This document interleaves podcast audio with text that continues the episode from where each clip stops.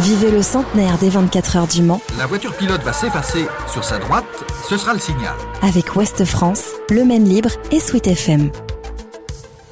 À l'approche du centenaire de la plus célèbre course d'endurance au monde, on se pose une question simple sur le papier, mais dont on imagine que la réponse est aussi complexe que passionnante. Comment organise-t-on les 24 heures du Mans?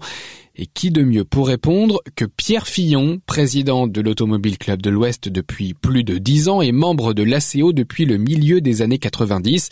Il connaît tous les rouages de l'immense machine que sont les 24 heures. Le Sartois nous a reçus dans son bureau, en bord de piste, pour évoquer son rôle, ses craintes, ses ambitions et les responsabilités qui pèsent sur ses épaules. Pierre Fillon. C'est une course euh, que tout le monde veut gagner. C'est une course difficile à gagner, donc ça veut dire qu'il doit y avoir un règlement sportif qui soit extrêmement pointu et clair, compris par compris par tout le monde. Après, il y a toute la partie euh, sécurité à mettre en place autour du circuit. Voilà, le, Mans, c'est entre 1500 et 1800 commissaires. Euh, c'est énorme. Il y a des travaux sur la piste à, faire puisqu'on n'arrête pas d'augmenter la, d'améliorer la sécurité euh, année après année. Mais voilà pour la partie piste. Et puis la partie hors de la piste, c'est tous les spectateurs. On se retrouve avec une ville de 250 000 habitants même cette année un peu plus, avec 300 000 habitants, enfin 300 000 spectateurs, pardon. Mais c'est comme une ville. Euh, vous vous retrouvez avec les mêmes soucis dans une ville. Dans une ville, vous avez des urgences avec des gens qui, ont des problèmes médicaux, qui ont, euh, qui vivent tous les jours, euh, qui ont, il y a des incidents. et donc tout ça, il faut le prévoir, il faut l'organiser. Donc on a un centre médical spectateur. On est sans doute un des, un des seuls je connais pas beaucoup de, de circuits au monde qui ont un centre médical spectateur. Il y a un centre médical piste évidemment pour les pilotes, hein, mais euh, sur les spectateurs c'est particulier. Euh, la restauration, la gestion des déchets, l'accueil du public, les parkings. Euh, il faut absolument permettre d'avoir une expérience spectateur qui soit digne de ce nom. C'est pas juste, euh, vous aurez pas juste des grilles et vous dites venez, rentrez et tout va bien se passer. Non, ça se passe pas comme ça. Il faut anticiper tout ça. Il faut anticiper les problèmes. Il faut essayer d'améliorer les flux. Chaque année, on travaille sur la circulation pour essayer que, les gens attendent le, moins de bouchons possible pour venir sur le circuit. Voilà. Il y a un travail avec évidemment avec la préfecture, avec euh, avec les collectivités. Euh, il y a un travail avec nos partenaires. Les partenaires ont des exigences. Il faut gérer des hospitalités, il faut gérer des campings. Euh, J'ai envie de dire que les, les, les, sujets sont, sont, sont, sont énormes. Et en fait, euh, on va mettre à part le centenaire parce que le centenaire, c'est devenu un événement dans l'événement et on y travaille depuis plusieurs années. Mais l'organisation des 24 heures du Mans, elle commence à l'arrivée des 24 heures du Mans de l'année d'avant. Et tout le monde est focalisé là-dessus. L'ACO, c'est 200 personnes qui travaillent à temps complet. On organise beaucoup d'autres choses, d'autres événements. Il y a d'autres sujets, les activités permanentes sur le circuit, le musée, le karting, euh, la formation, enfin tout, ce qu'on fait autour du club, parce que on, gère aussi 27 000 membres aujourd'hui. Mais euh, le, le, phare, c'est évidemment les 24 heures du Mans et qui, qui demande beaucoup, beaucoup d'énergie. On est 200 pour euh, à la CO, mais au moment des 24 heures, on est 5000. On est 5000 dans 2000 bénévoles, 5000 personnes. Si vous rajoutez les teams, on est à 10 000 personnes.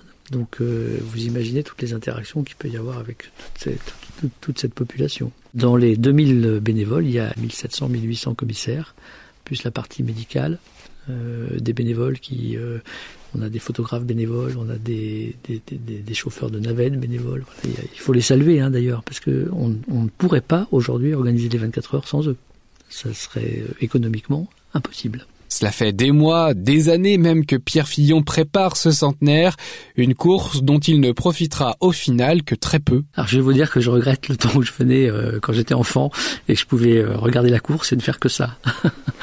non, aujourd'hui, euh, moi mon rôle au moment des 24 heures, c'est plus un rôle je suis pas dans l'opérationnel. C'est pas moi qui vais gérer la piste, c'est pas moi qui vais. bien sûr, je sais ce qui se passe, mais c'est pas c'est pas mon rôle. Moi, j'ai plus un rôle de de d'abord de, de, recevoir puisqu'au moment des 24 heures, vous avez tous les, les, les, les, boss des marques qui sont là, des partenaires qui sont ici, donc beaucoup de relations publiques. Euh, il faut les recevoir. On a beaucoup de réunions pour préparer l'avenir, écouter, euh, écouter les constructeurs, écouter les partenaires, qu'est-ce qui, qu'est-ce qui, qu'est-ce qui leur plaît, qu'est-ce qui leur plaît pas, qu'est-ce qu'ils attendent du futur. On travaille beaucoup pour euh, pour préparer bah, les, les, nouvelles technologies. Hein. Le Mans, ça ça a toujours été ça, on a toujours été un petit peu en avance. Bon, il faut prévoir le coup d'après. Ça, ça se fait aussi pendant les 24 heures du Mans, parce que tout le monde est là à ce moment-là. Autant c'est pas facile de décrocher des rendez-vous avec euh, des grands patrons euh, pendant l'année, autant là ils sont tous là, ils demandent tous à vous voir. Donc moi, moi, moi c'est mon rôle à ce moment-là. Euh, c'est plus ce rôle-là. Et puis moi je suis un peu porté par les équipes. Par exemple le samedi, à partir du samedi matin jusqu'au départ, j'ai quelqu'un qui, va me dire où est-ce que je dois aller pour être là au bon endroit. Il y a le départ, il y a la cérémonie de départ, il y a tout ce que vous avez avant. Donc je me fais un peu porter par euh, les équipes. Euh, avec évidemment euh, tous ces événements-là, on les a préparés à l'avance. Mais voilà, j'ai envie de vous dire que quand on arrive au jour de la journée test, tout se met en route et là, ça va se dérouler pas tout seul parce qu'il y a des, il y a toujours des petites choses à, à régler. Mais voilà, moi, mon rôle, il est plus, c'est plus un rôle de, de relations publiques pendant les pendant les 24 heures. Je suis pas beaucoup la course, malheureusement. La course, je la découvre souvent en regardant le film des 24 heures du Mans. Ce qui n'existe pas, c'est certain, dans le film des 24 heures, ce sont les moments uniques que l'on peut vivre de l'intérieur quand on occupe la place de Pierre Fillon, comme par exemple le final de l'édition 2016. Un souvenir incroyable partagé avec le prestigieux starter de cette année-là. Quand la Toyota euh, s'arrête à un tour de la fin, euh, était, Brad Pitt était là, on était avec Brad Pitt, qui est un des rares starters d'ailleurs à rester jusqu'à l'arrivée. Et euh, on était sur la passerelle. On a vécu ça ensemble et euh, on a eu le même sentiment. On lui dit bon ben ça y est, en fait on, a, on, s'est trompé d'un tour quoi. Le, le, drapeau à damier a été donné et puis euh, on a regardé sous la piste, mais non, parce que notre directeur de course n'était pas encore en train de donner. Et là, on a compris que la voiture était en panne. Et donc on lui a expliqué et, et Brad Pitt nous a dit mais même dans un film, on n'aurait jamais osé imaginer ça. Et comme le disait Wolfgang Ulrich, emblématique patron de l'écurie Audi, vainqueur de l'épreuve à 13 reprises de 2000 à 2014, les 24 heures du Mans est la course la plus difficile à gagner puisque rien ne se passe jamais comme prévu. Pierre Fillon, lui, espère sûrement que les rebondissements ne se cantonneront qu'à la piste. Le centenaire des 24 heures du Mans avec Ouest France, Le Maine Libre et Sweet FM.